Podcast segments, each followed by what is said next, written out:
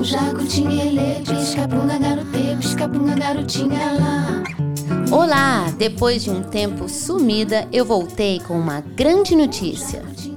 Meu nome é Patrícia Cerqueira e esse é o Bate-papo.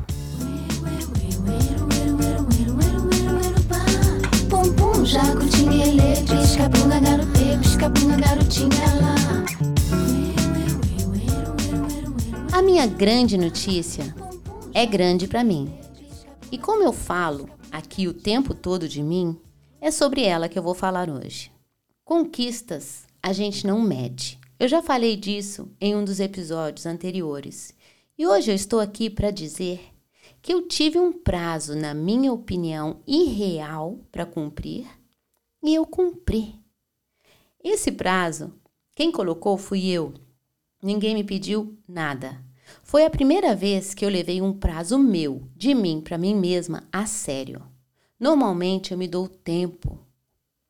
Dessa vez eu resolvi não dar. E deu no que deu, eu consegui escrever o meu segundo livro nos três últimos meses. Uhul! Ufa! Começar foi difícil. Continuar foi mais difícil ainda. E terminar, na real, foi a parte mais fácil. Eu sei, ainda vai demorar até o livro nascer. Existem ainda muitos processos até lá. Mas ter escrito me trouxe a sensação de ter feito o mais difícil. O meu primeiro livro, O Adeus Preocupação, eu demorei seis anos para escrever. Já imaginou isso? O meu último episódio eu chamei de E se fosse diferente? E depois dele eu realmente resolvi pensar diferente em relação ao meu livro. Depois de escrever bastante e ficar empacada sem saber continuar, eu descobri que eu não fiquei empacada. O que aconteceu é que o livro estava pronto e eu não sabia. Eu não descobri isso sozinha. Eu mandei o P D F para minha irmã para ela dar uma lida e me dizer o que faltava ainda para finalizar. E o que ela me disse foi nada.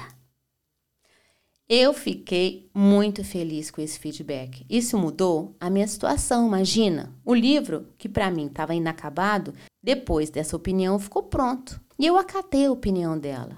Primeiro, porque a opinião dela é muito importante, e segundo, porque eu acredito que somente o leitor pode dizer se foi dito o que tinha que ser dito. Essa é a minha grande notícia de hoje. Eu escrevi o meu segundo livro. Isso significa que o mais difícil eu consegui. Agora serão as cenas dos próximos capítulos. Mas o que eu achei mais interessante nesse processo, e eu me pergunto se a gente faz isso normalmente com a gente, de achar sempre que não está bom o suficiente, que sempre falta alguma coisa, e às vezes nem saber que está bom sim, que não falta nada. No caso do meu livro, eu cheguei a duvidar se ele seria mesmo um dia um livro. Talvez se dependesse só de mim para avaliar, eu ainda iria insistir bem mais tempo nele, antes de ter a coragem de dizer fim. A diferença entre seis anos para escrever o primeiro livro e três meses para escrever o segundo é gritante. E eu sei o que aconteceu para ser assim. O primeiro, eu me dei todo o tempo do mundo para terminar. E nesse segundo, eu me coloquei um prazo.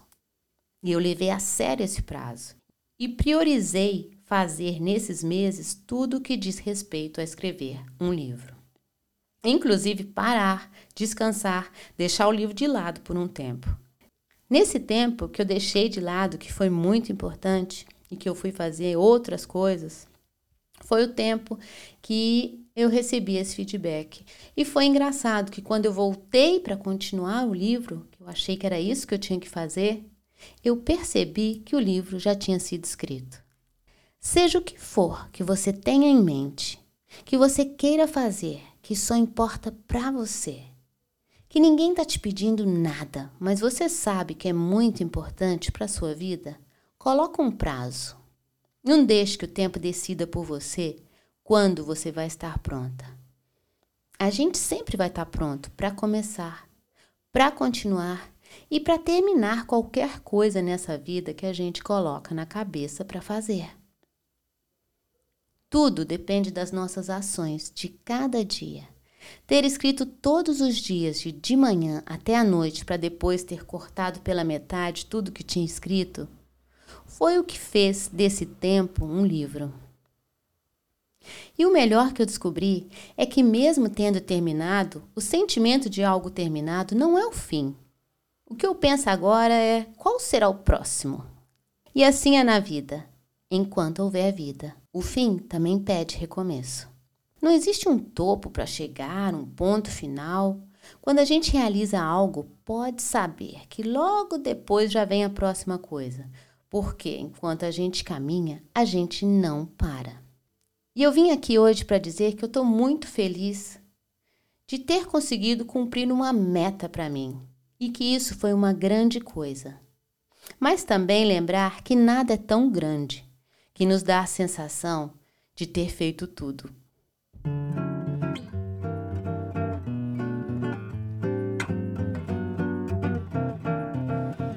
Esse foi mais um bate-papo. Hoje eu passei aqui porque eu achei muito importante contar esse momento que eu estou passando agora e também porque eu sempre passo aqui para falar alguma coisa que me tocou, na esperança de te tocar de alguma forma, de servir de alguma forma para você.